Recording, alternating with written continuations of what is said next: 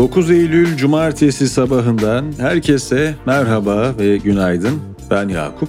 Haftanın son 6.30 yayınında yine beraberiz.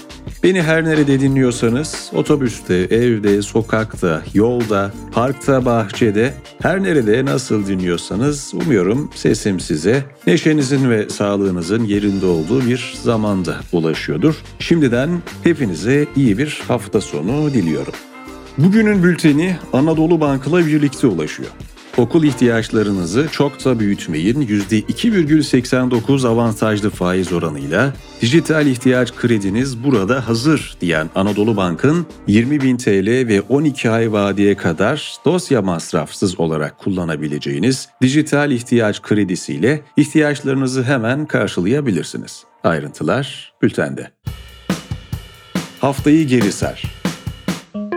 10 maddede bu hafta. 2023 için büyüme tahmini %5'ten %4,4'e düşürüldü. Yıl sonu enflasyon tahmini %65'e revize edilirken 2025 tahmini %15,2, 2026 için ise %8,5 olarak belirlendi. İşsizlik beklentisi 2023 için %10,1, 2024 için %10,3, 2025 için de %9,3 olarak açıklandı. Hazine ve Maliye Bakanı Mehmet Şimşek, ücret düzenlemelerinin bundan böyle hedef enflasyona göre yapılacağını belirterek öngörülen enflasyona göre artışların önümüzdeki yılda ciddi oranda olacağını söyledi. Şimşek, tamamlayıcı emeklilik sistemini ise işverenlerin de katkısının olduğu yeni bir bireysel emeklilik modeli öngörüyoruz sözleriyle duyurdu. TÜFE Ağustos'ta aylık bazda %9,09 artarken yıllık enflasyon ise %58,94'e yükselerek yılın zirvesini gördü. Sadece son iki aydaki enflasyon %19,44 oldu. Gıda ve enerjinin dahil edilmediği çekirdek enflasyon da artarak yıllık %64,85 seviyesinde ölçüldü.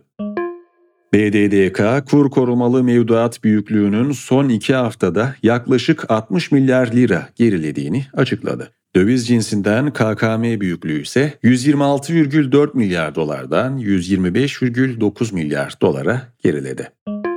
İyi Parti lideri Meral Akşener, yerel seçimlerde hiçbir partiyle ittifak yapmayacaklarını, İstanbul ve Ankara dahil 81 ilde de kendi adaylarını çıkaracaklarını duyurdu. Akşener, biz bu partiyi CHP'nin adaylarını seçtirmek için kurmadık dedi.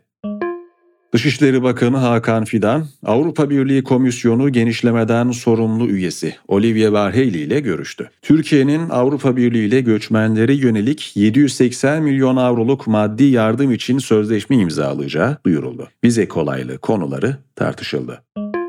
Anlaşmaya geri dönmeyen Rusya'nın Karadeniz'deki limanlara saldırılarını yoğunlaştırması üzerine Ukraynalı yetkililer tahıl ihracatına Hırvatistan'daki limanlar üzerinden devam ettiklerini duyurdu. İsrail'in Tel Aviv kentinde Eritrelilerin hafta sonu düzenlediği protesto gösterilerinin ardından Başbakan Netanyahu, ülkemize yasa dışı sızanlar büyük bir tehdit oluşturuyor. Bakanlarıma yasa dışı göçmenleri ülkelerine geri göndermek için planlar hazırlamalarını söyledim açıklamasında bulundu. A milli kadın voleybol takımı SEV Avrupa Voleybol Şampiyonası finalinde rakibi Sırbistan'ı 3-2 mağlup ederek Avrupa şampiyonluğunu kazandı. Milli takım bu sonuçla tarihinde ilk kez Avrupa şampiyonu oldu.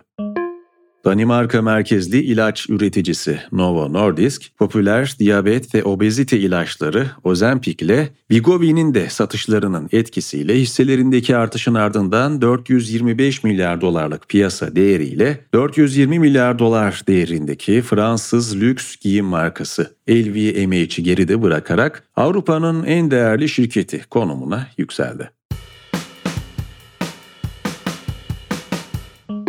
Günün hikayesi Twitter, diğer adıyla X, insan hakları ihlallerinde Suudi Arabistan'a yardımcı mı oluyor başlığıyla geliyor. Kısa süre öncesine kadar Twitter olarak bilinen X, Suudi Arabistan'ın insan haklarını ihlal edici davranışlarda bulunmasına yardımcı olmakla suçlanıyor. Dava dosyasına göre X, Suudi yetkililerin talebi üzerine gizli kullanıcı verilerini ABD, Birleşik Krallık ve Kanada'da olduğundan çok daha yüksek oranda ifşa etmekle suçlanıyor.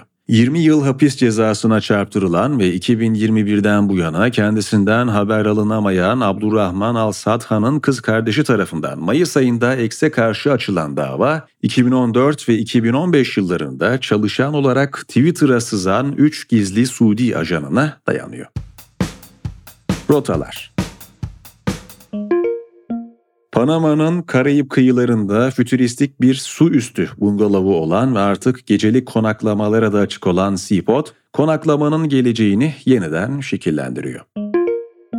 Türkiye'nin ilk tekstil biyeneli açıldı. 17 ülkeden 57 sanatçının yer aldığı Bienal 24 Kasım'a kadar sürecek. İzmir merkezli Bienal'in mekanları arasında Kültür Park'taki Atlas Pavyonu ve Pakistan Pavyonu, kemer altında Agora Antik Kenti, Etzheim Sinagogu ve Alga Çikolata Fabrikası yer alıyor.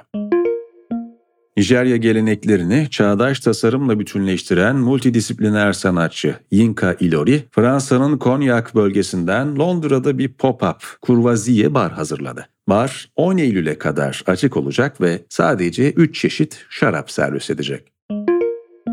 Korendon Hava Yolları bu Kasım ayında bazı uçuşlarda sadece yetişkinlere özel bir bölüm başlatacak. Hollanda merkezli hava yolu 16 yaş ve üzeri yolcular için özel koltuklarla hem çocuklu hem de çocuksuz yolcuların deneyimlerini iyileştirmeyi umuyor. Tasarım ve mimari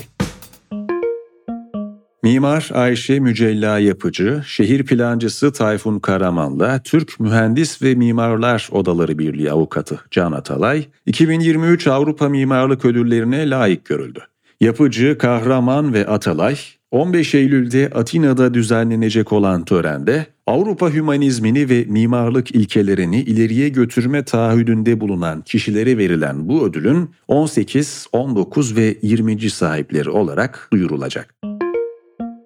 Mimarlar Odası İzmir Şubesi'nin düzenlediği 5. Ege Mimarlık Sergisi ve ödülleri için seçici kurul üyeleri 4-5 Eylül 2023 tarihlerinde Mimarlar Odası İzmir Şubesi'nde toplandı. Aslı Özbay, Tevfik Tozkoparan Özen Eyyüce, Ayhan Usta, Zuhal Ulusoy, Sedef Tunça, Halit Coza, Gamze Türk Oğuz ve Dürrin Süer'den oluşan kurul adayları ve ödül sahiplerini belirledi. Ödüller, usta mimar, yapı, proje ve tematik arayışlar olmak üzere 4 kategori üzerinden verilecek ve Mimarlık Haftası 2023 kapsamında 2 Ekim'de gerçekleşecek açılışta duyurulacak. Alper Derinboğaz, New York Pratt Enstitüsü lisansüstü mimarlık ve kentsel tasarım bölümü bünyesinde bir stüdyo yürütecek. Stüdyo, yapay zekanın insanları bürokratik ve tekrarlayan görevlerden kurtardığı, bize anlamlı aktiviteler için daha fazla zaman tanıdığı alternatif bir gelecek öneriyor. Gastronomi Vietnamlı bir iş insanı açık artırmada 1,37 milyon dolar karşılığında 32 yıllık Makallın tek maltını satın aldı. Portekiz'in Azor adalarından Baleya cin, turistleri tüplü dalış gezisi yaptırarak şişeleri okyanus tabanına yerleştirme ve bir sonraki ziyaretlerinde onları geri alma fırsatı sunuyor. Michelin yıldızlı Hakkasan Türkiye'deki ikinci restoranını Boğaz'da açtı. Yeme içme dünyasında kendini edindiği yerle her sezon yenilikçi menüsünü tazeleyen Hakkasan, temsil ettiği modern kanton mutfağı tarzıyla biliniyor. Uluslararası bilinirliğe sahip mekan, dünyanın en etkili Çin restoranlarından biri olarak tanınıyor. World Class Barman yarışmasının 2009 şampiyonu miksolog Aristotelis Papadopoulos, Cenk de Ben şefi ve sahibi olduğu orkestranın konu. Ünlü miksolog 9 Eylül Cumartesi akşamı saat 8 itibarıyla servise başlayacak.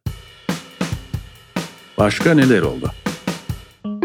Japon Uzay Ajansı, NASA'nın işbirliği ve Avrupa Uzay Ajansı'nın katkılarıyla dün gerçekleşen fırlatmayla yeni X ışını teleskobunu ve Ay'a iniş yapmak üzere geliştirdiği araştırma modülünü uzaya fırlattı. İspanyol milli futbolcu Yeni Hermoso, Kadınlar Dünya Kupası finalinde kendisini dudaklarından öpen İspanya Futbol Federasyonu Başkanı Luis Rubiales hakkında suç duyurusunda bulundu. 2023 Ballon d'Or adayları belli oldu. Lionel Messi'nin yer aldığı listede Cristiano Ronaldo 18 yıl aradan sonra kendisine yer bulamadı. Fenerbahçe'nin yeni transferi Dominik Livakovic ise yılın en iyi kalecisine verilen Yaşin ödülüne aday gösterildi. Birmingham Belediye Meclisi iflasını ilan etti. Belediyenin kadın işçilere ödemesi gereken ve 760 milyon sterlini bulan eşit ücret yükümlülüklerini yerine getiremeyecek durumda olduğu öğrenildi. Birleşik Krallığın Londra'dan sonraki en büyük ikinci şehri olan Birmingham, aynı zamanda %30 ile ülkenin en kalabalık Müslüman nüfusa sahip şehri.